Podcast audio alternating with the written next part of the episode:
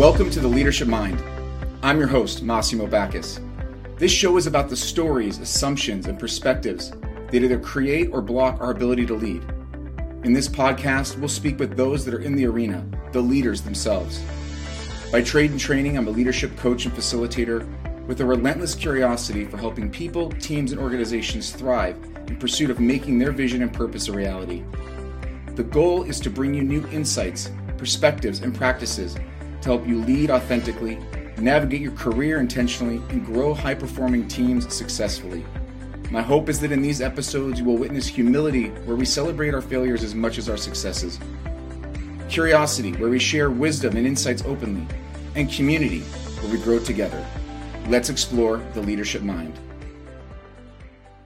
Welcome, everyone, to another episode of the Leadership Mind podcast. I'm your host, Massimo Backus, and today I am joined by uh, the powerful and prolific Michael Bungay Stanier.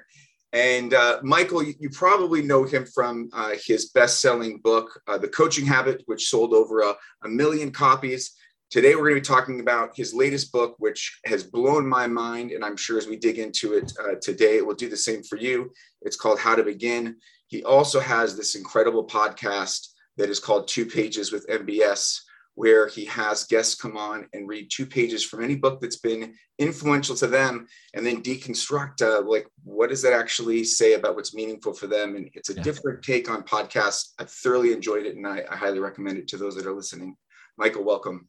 Oh thanks. That's a really nice welcome. Thanks massimo. Uh, it's my pleasure. Um, so I'm, I'm curious you know as i as i read how to begin i was first struck by two things. Uh, one the book starts on the first page right. which I just loved and it and it captured me. And I thought, okay, I'm on. I'm going to be on for a ride here. uh, there's there's no lead up. We're we're jumping right in. For you, where did this start? You you've written amazing books before. You're yeah. you're such an admired thought leader. Um, where did this emerge from? How did this begin for you? Uh, well, so if you if people know me at all, they might know me for my book, The Coaching Habit, and that came out six years ago and has taken off and been a great success.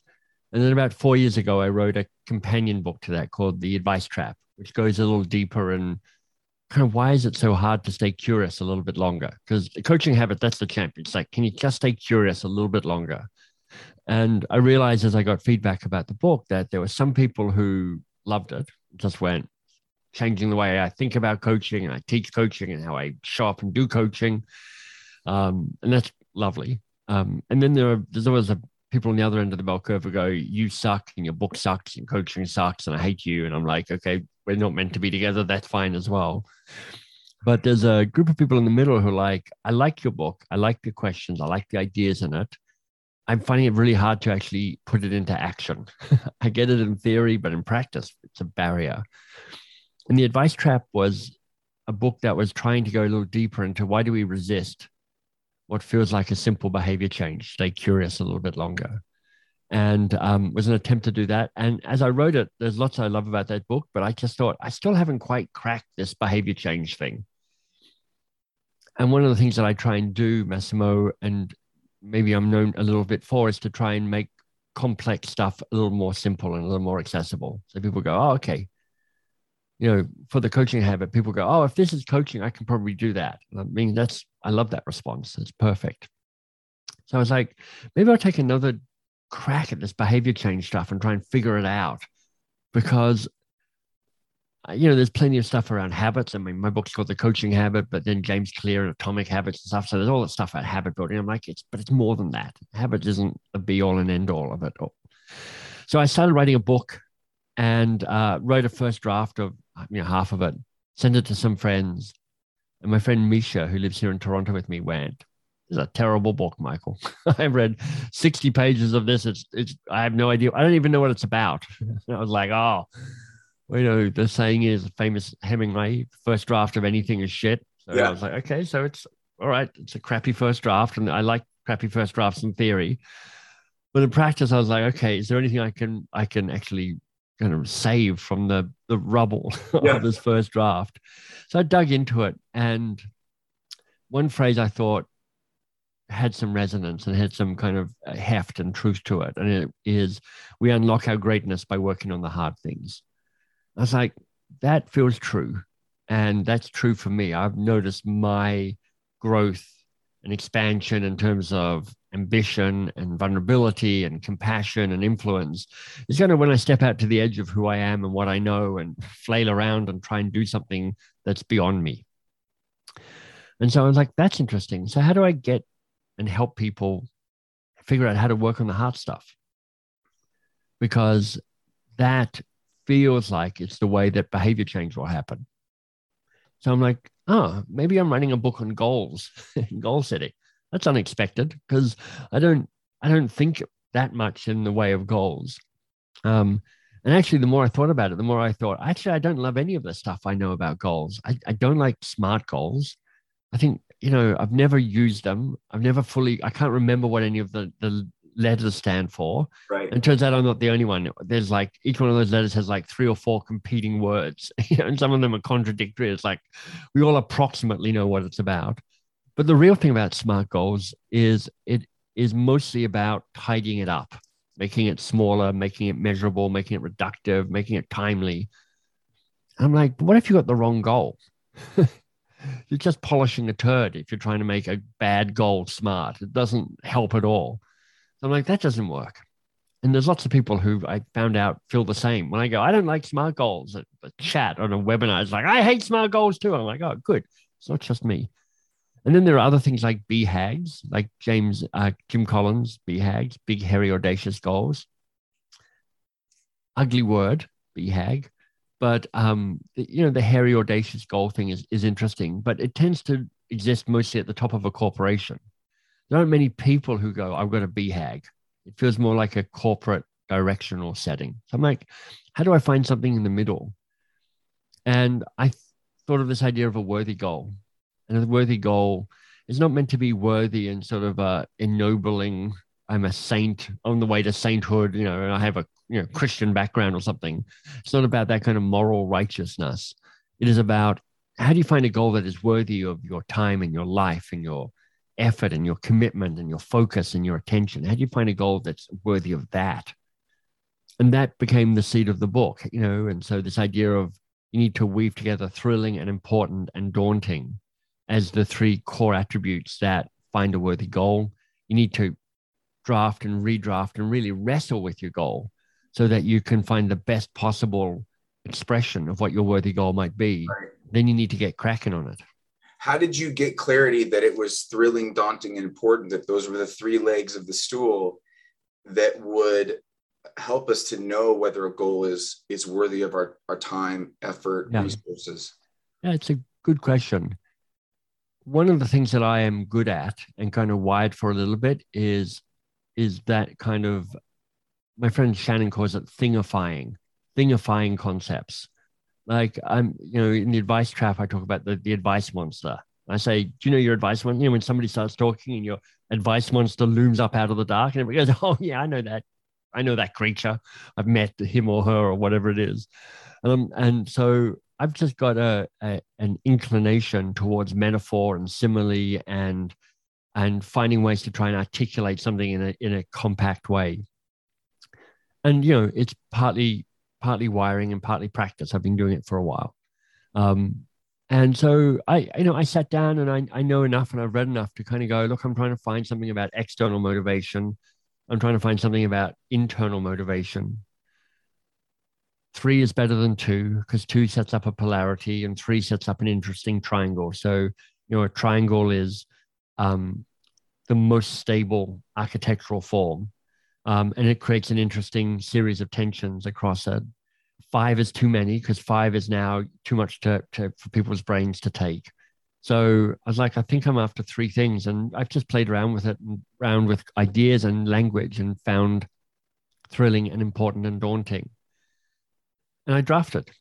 You know, just like in the book, I talk about the importance of drafting and redrafting a worthy goal. It's the same for writing a book you draft it and you redraft it and you redraft it and words that were good-ish come you hope become better and stronger with, with this process that you have that you've used um, through all of your books I, I love this term thingifying because it, it, it's true you're able to take really concept uh, complex things or things mm. that seem elusive, like coaching, and make it accessible, and someone could do it in 10 minutes and have a meaningful coaching conversation. Yep.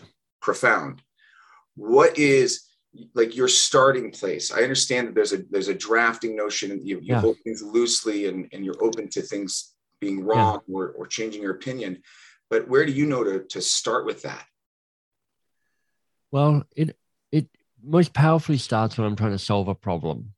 Like I wrote the coaching habit because I was just like, I'm just annoyed by the way coaching training happens. It's terrible. It's it's it makes. I mean, I had a really clear goal to try and unweird coaching and make it more accessible and less com- complicated and less weird. I want a bunch of people who go, I'm not really the coaching type, but I can do this, and this feels like it might be helpful. And you know, so having an irritation and you know when i just when i realized how irritated i was at smart goals i'm like that's helpful yeah gonna, i've now got i've now got a thing that i'm trying to sort out here but they all all these stuff grows in common soil which is around uh, kind of unlocking our greatness. You know i want people to be the best people they can be not just for their own sake but for the world's sake. I mean the world is struggling. And if I can play a small role by helping more people be the best version of themselves, then that's a good contribution for me. And so, um, you know, the stuff that I've written and the stuff that I'll write in the coming years are all around how do you build better versions of yourself? How do you build better, better relationships? How do you focus more on stuff that matters? And so it's it's you know, my friend Anton goes, so you're saying it, so it's your messiah complex. I'm like, yeah, that's what it is. It's my messiah complex. I'm trying to save the world. Yes, uh, in in the most uh, self-deprecating and humorous way, right? well, that's right. I can't take myself too seriously because if you saw what was going on in my brain, you'd realize you can't take yourself too seriously. But you know, I um, I it's it's an I'm just kind of riffing off that, which is like it's uh, I take the work pretty seriously, even if I don't take myself too seriously but I don't diminish myself either. You know, um, I feel like I have worked hard to find this combination of great confidence and great humility. like I am confident. I'm like, there's a there's a line I have at the end of all my emails, my signature, which is like, "You're awesome and you're doing great," and um, people love that. You know, they get a bit disappointed when they discover it's my signature and I haven't actually written it deliberately and specifically and only to them. But you know, fundamentally, even when things, you know, even when things are on fire, I'm like, I'm awesome and I'm doing great. Um, and I'm also just pretty aware of what I'm good at and also what I'm really not good at, and where, where I'm flawed and where I'm a bit of a uh, you know a hot mess. All of that's all true. Yeah. I think that's part of what humility is in its most useful way. Is like it's not it's not fake modesty. It's having a good sense of who you are and having your feet on the ground, so you're feeling your heels and your toes and the balls of your feet. You got that groundedness. Well, you, I think you you hit on that in the book. I mean, in the second section around um, getting to the place of commitment around your worthy goal, you um, expose the vulnerability of yourself, but you do so in a way that is integrity. There, there's there's not a a hint of shame in the acknowledgement that these are shortcomings you may have. And um, what strikes me is that there's um, some elements of uh, Robert Kegan's work around immunity to change, which I've yeah, done with absolutely it is people for many many years, and I was struck by the uh, vulnerability that you shared, Michael, and and the ownership of those shortcomings. And I'm curious, what was that process like for you? And what was it like putting it into the pages of the book? You know yeah, in my experience yeah. i've done this with leaders and it's um it rocks them to their core to yeah. admit these things and that's in a you know confined space where the world's not going to see it. We published this for for all of us. Yeah. Uh, which still might be a pretty confined space. It depends how many copies of the book sell but we'll see. Um so first of all just to acknowledge that that second section around commitment is my attempt to simplify the immunity to change stuff, which I've done the training with Bob and Lisa. And um, I really like a lot of the mechanics of the immunity to change.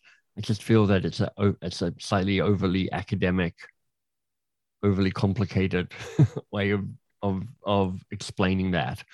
And you know that's catnip to me because i'm like oh i can take that which i can see the good bones in it but it's hidden and try and make it more accessible for people. So i'm i am trying to play with that immunity to change stuff um, which also has its own uh, get to um, uh, ron heifetz yes. and adaptive change and technical change. Um, you know honestly so i know as a facilitator because if I think of myself as anything, perhaps it's you know a facilitator. That one of the elements of being a master facilitator is to be the strongest signal in the room. People respond to the strongest signal in the room.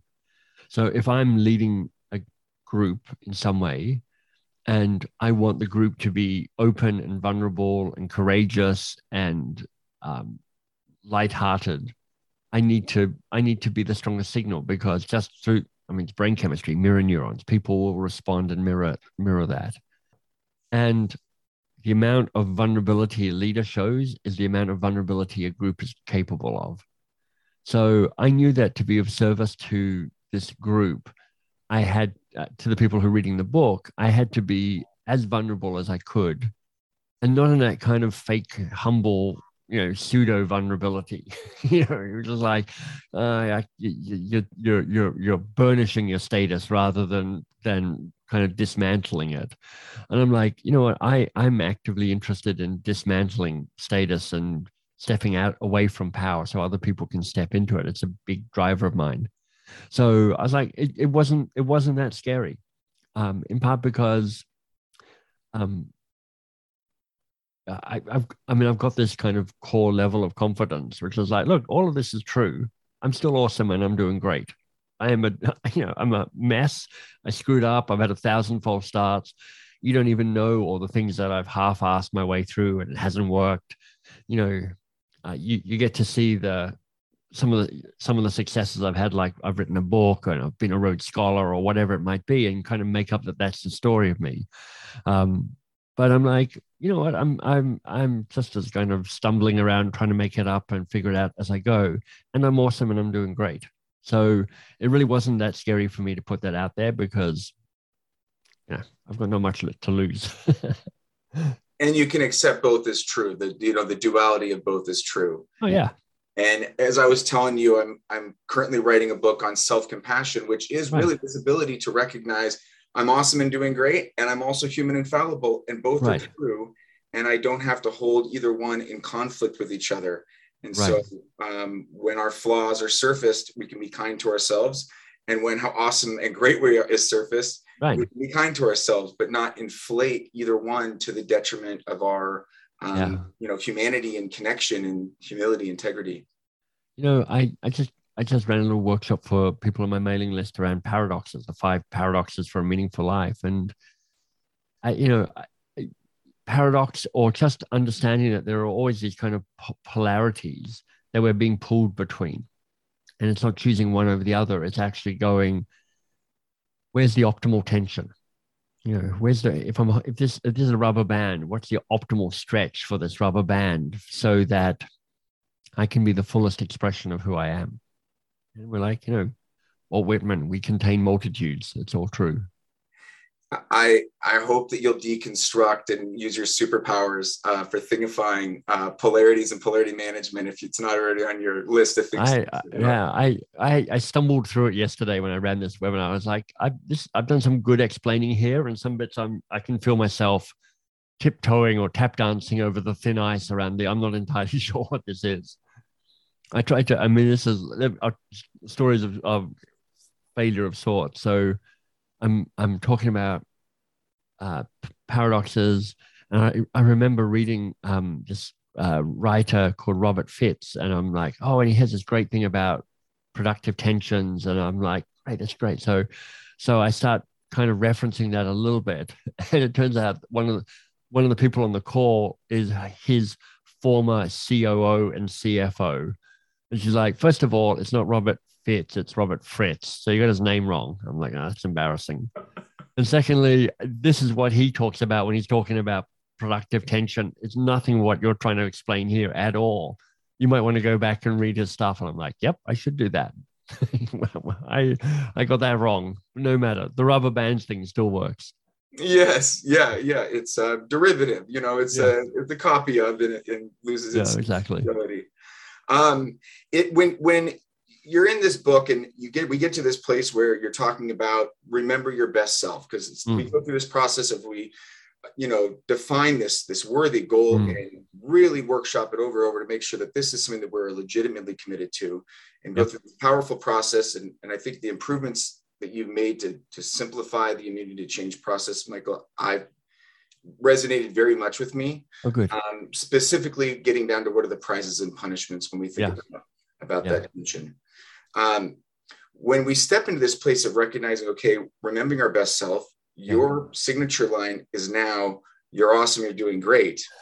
Yeah. Is there a link to that? And and you know where where does that stem from and how do we help people yeah. maintain the momentum and the excitement that they have after they've you know shed their bullshit um but then right. the gremlins creep back in yeah so the gremlins do creep back in and remembering your best self is important because there's plenty of times when you're not being your best self it's still true that you're awesome and it's still true that you're doing great. You're just not being your best self yet. And if you're committed to a worthy goal, having a sense of what your best self is and what the way back to your best self might be can be really helpful, really kind of grounding. And the exercise in the book is called This Not That. And it basically says don't just don't just write a list of who you are at your best, because those lists are always a bit abstract and a bit and there's no real tension between them. It's just a list of words. This Not That says, This is what I'm like at my best, and this is what I'm like when I'm 15% off my best for that particular attribute. And at its most powerful, these things will have some degree of viscerality. That's even a word, visceralness, you know, kind of a, you got some body memory of what this is like. You know, oh yeah, I've, I've seen me not failing, not flailing, but kind of just off my game and others might not even notice it, but I noticed it. And, and what does that look like? You know, what does it feel like? What's the language for that? And what's the opposite of that when you're actually at your best? So, you know, I give examples of my own and I'm like, you know, I am stepping forward, not stepping back. That I totally understand what that means. I've got a physical memory of what it means for me to step into the moment and what it means for me to back away from it. You know, I'm a provocateur rather than a sycophant. Like I'm at my best when I've got this kind of light teasing, kind of like a little tease. I'm, I'm I like teasing people and pushing them and and you know making them go, "What the hell are you doing?" Um, I'm not at my best when I'm trying to suck up to power, being a sycophant. And you know, I can remember uh, times when I've been on stage in front of a big crowd and I've been provocative and I've been great. Just like, man, I rock that. And then there's other times where I I was I was speaking in Detroit actually, and I was at this big auto show thing, and the whole audience was alpha males. they were like they were six foot four and steel gray hair and steel gray suits and white shirts and red ties and kind of strong handshakes. And I'm not I'm not much of an alpha male, so I'm like, oh, I can feel myself shrinking in this company because these um they don't feel like my people so much. Um, and I'm like, oh, I can feel me being a sycophant. I need to get back to remembering that provocative is me at my best. And that helped me transcend the transcend the moment. So I think, I mean, why don't I ask you this? You know, you're thinking and writing about self-compassion. How does this tool and this idea of getting back to your best self relate to that? I think it's closely aligned. Yeah. Um, I think we have to have a a degree of self-awareness at, at, all times at best to know when we're at you know when we're at our best self and when we're not and and how far off the mark are we yeah you know and so much of self-compassion is about being mindful you know there's there's three kind of core tenets to it and one of them is about being mindful what are my thoughts feelings emotions right now telling me and, and i think about them as just data yeah. we can look at data objectively Right. So we need to be able to separate ourselves from the emotion of looking at subjectively as my emotion, but I'm feeling anxious or nervous. What, what is mm-hmm. that telling me? Um, and then what do I choose to do with that, which steps into um, you know self kindness and again knowing yourself or knowing you at your best. What are the things that you need to do in order to rise to the occasion? So you know, for your example, you practice self you know self compassion and the notion of I'm not at my best right now because I'm moving towards sycophant. Yeah, yeah. What do I need to do? And it sounds like you needed to tell yourself, remind yourself that you're at your best when you're being provocative. Exactly. Exactly.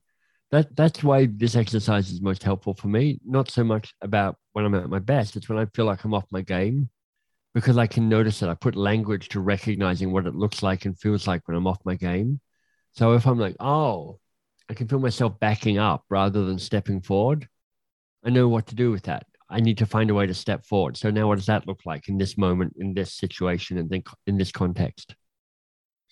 What what level of um, judgment or not being judgmental to yourself plays when you're when you're in this place of recognizing I'm stepping back or I'm you know being a sycophant?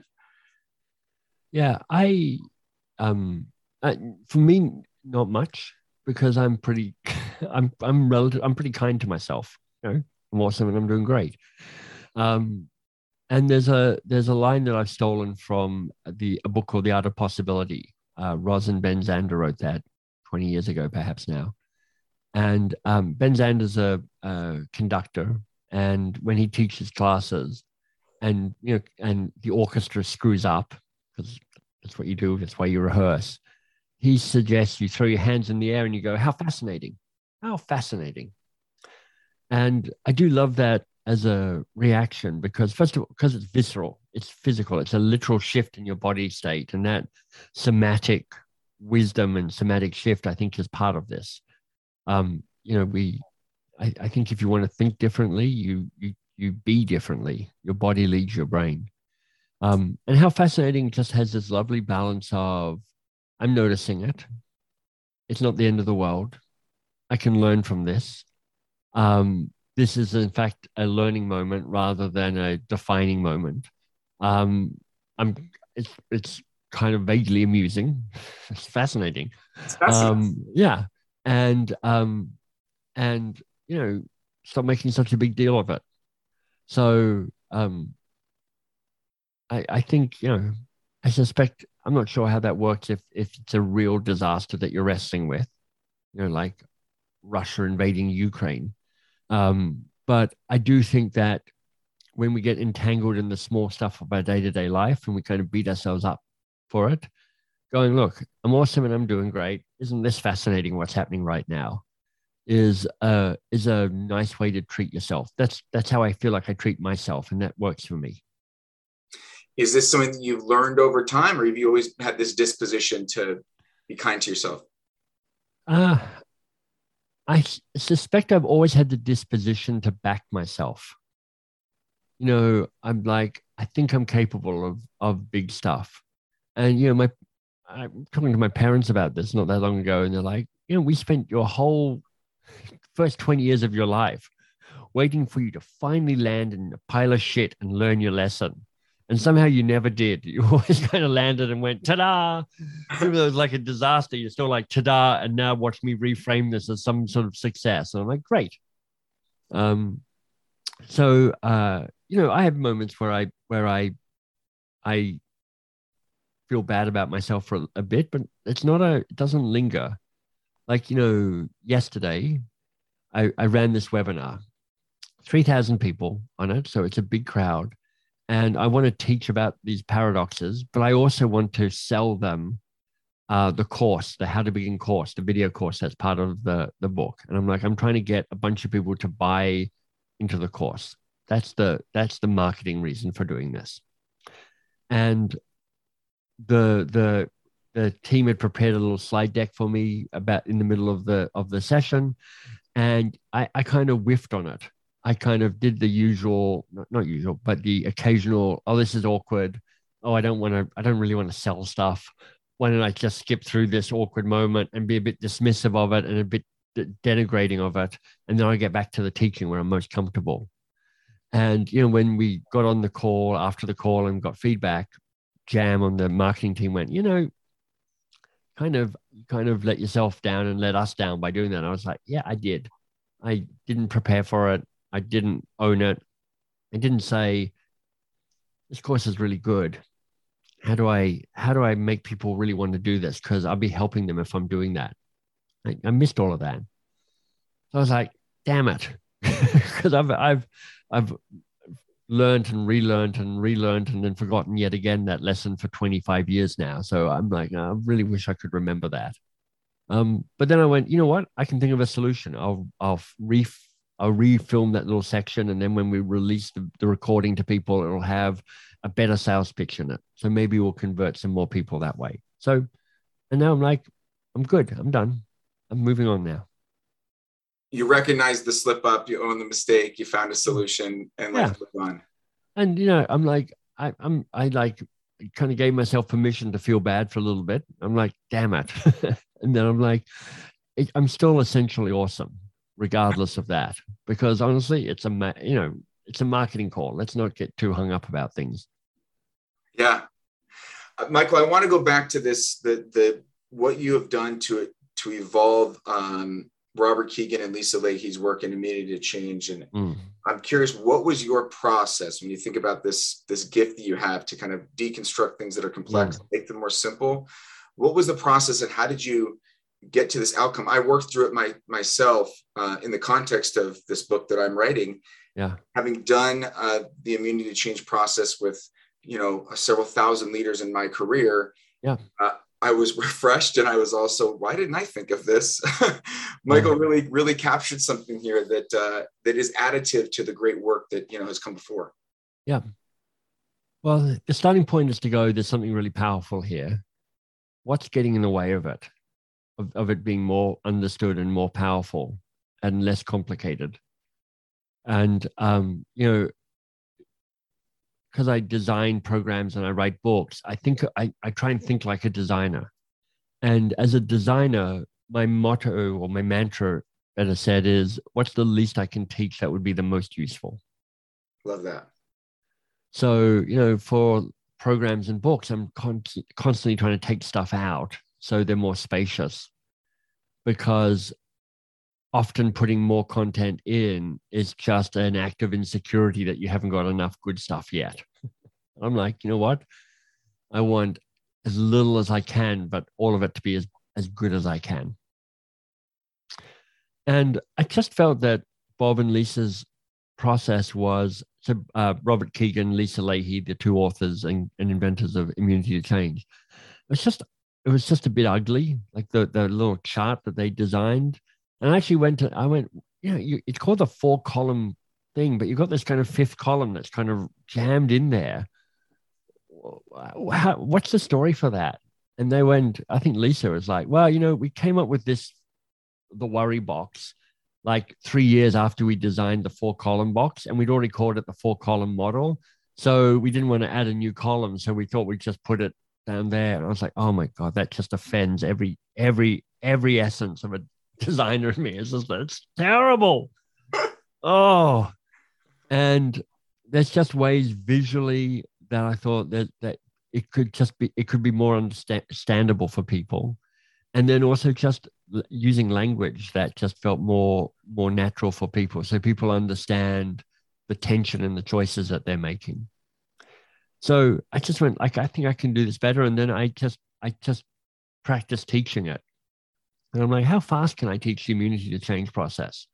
Like I've taken somebody through the entire immunity to change process in under 10 minutes.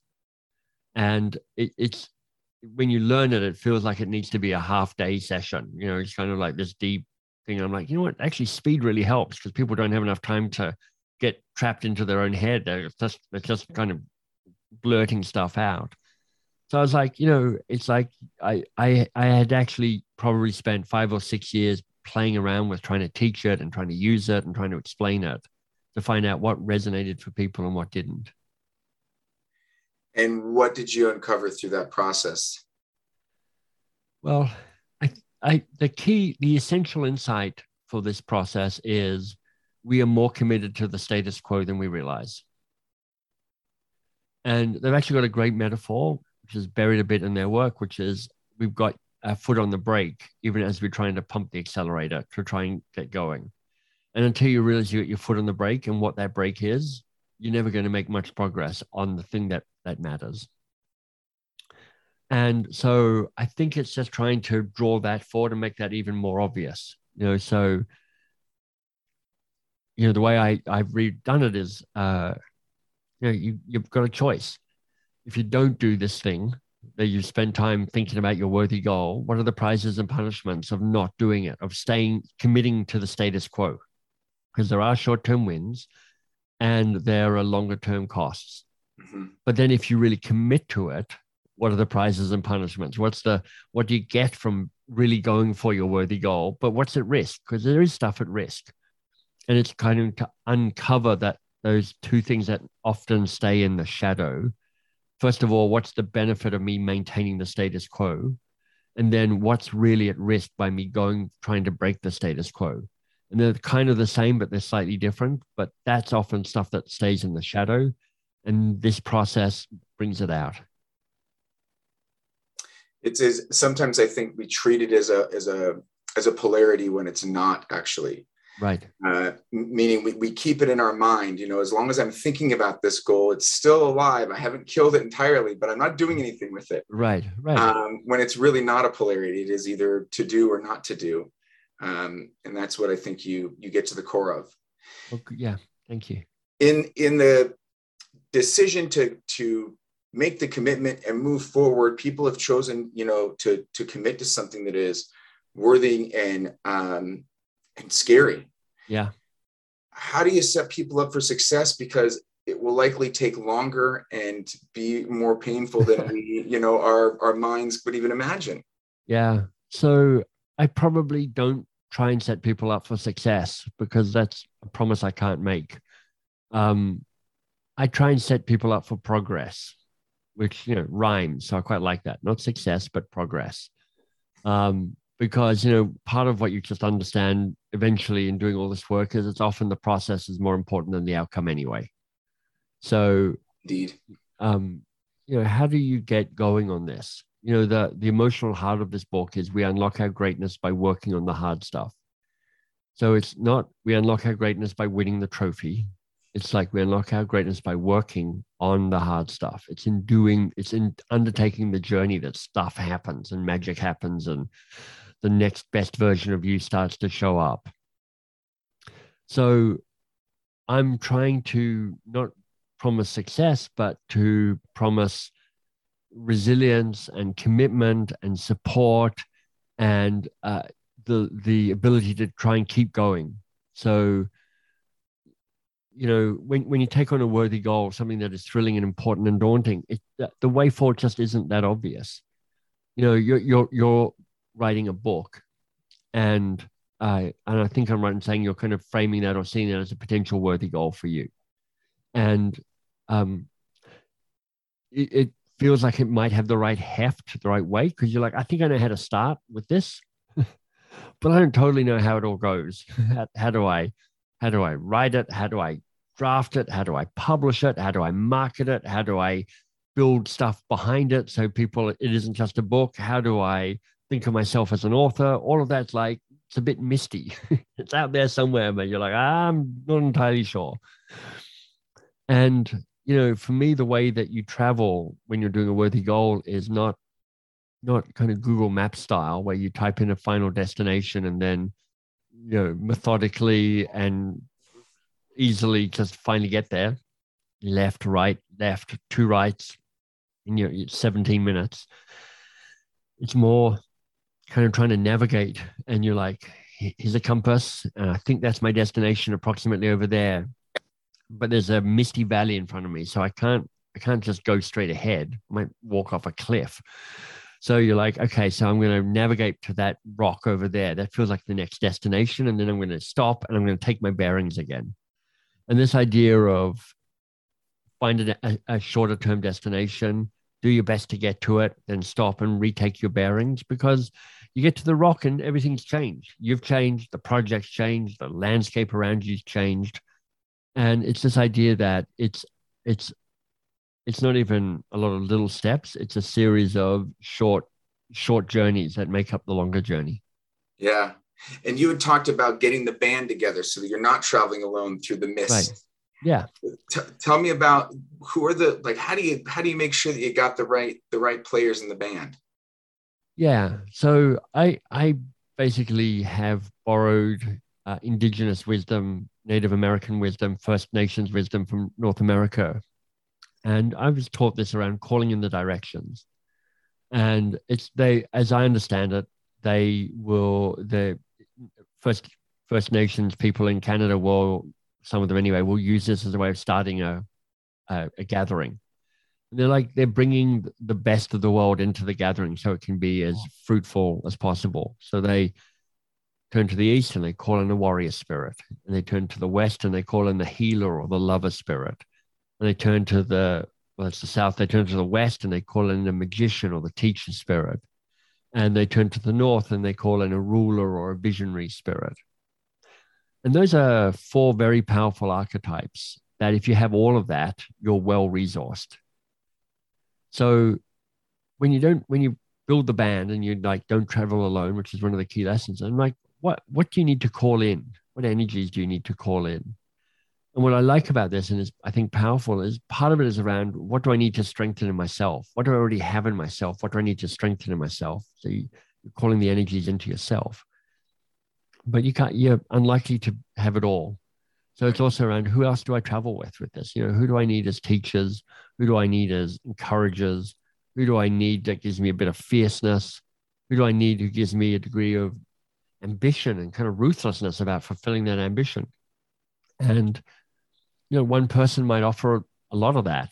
Maybe it's four people that offer that. But the critical thing is to say, look, particularly if you're a middle aged white man like I am, stop thinking you can do it all by yourself and get your people around you so that you you're not traveling alone a because you need the help and b because it's more fun absolutely uh, Michael, I want to be respectful of your time, and I'm as we as we close here.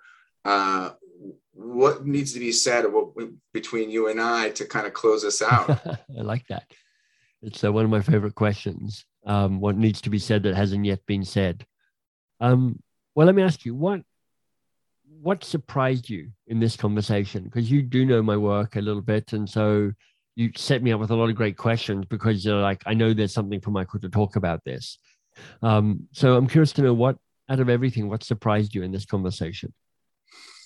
Well, that's a great conversation, or a great, great question. Um, to be completely, uh, you know, frank and transparent, I was quite nervous coming into this conversation because I am, uh, you know, honestly, uh, um, I think to say a fan of your, of your work, it doesn't quite do it justice. I, I, I admire your work and, and what you've you. contributed to the world and the way that you go about doing it.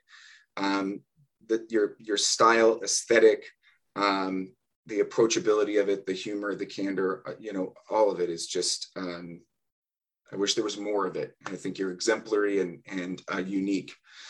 Um, so I think what, what struck me is just, uh, observing your curiosity in things, learning from you and the way that you have gone through testing your assumptions, experimenting, um, having an idea and letting it go, um, but still uh, persevering, knowing that there's something here, you know, recognizing yeah. there's behavior change and then it's not smart goals and maybe it's a book about goals. And, and now I think, you know, how to begin is something unique that, that stands alone. Um, and for me, in the process of writing my own book, it's very refreshing. And the second thing I'd say is um, the way that you've been able to take other people's work and be additive to that mm. and uh, do so with respect and ad- um, admiration for their work, but also, also with permission to do that. Uh, I think that's something that I personally am still kind of grappling with is how, how do I honor the work that's been done before, but also recognize there's room for it to be improved upon yeah. or to be accessible to a new audience. And so that's inspiring for me. That's great. Thank you. That's great. I really enjoyed the conversation. Thanks, Massimo. Yeah, thank you, Michael. Thanks for joining us for another episode where we explore the leadership mind. Remember, the mind is where the connection between our being and doing, our intent and our actions. Make sure to visit our website, MassimoBackus.com, where you can like and subscribe to the show on Spotify, Anchor FM, and Apple so you'll never miss an episode. To download my Conscious Communication Workbook to support you in turning toxic conflict into collaborative gold, please visit MassimoBackus.com forward slash workbook. While you're at it, if you found the episode valuable, please rate the podcast on your preferred platform and share it with your community so others can join and listen as well. Until next week, remember to lead with compassion, curiosity, and gratitude. Leadership is a gift.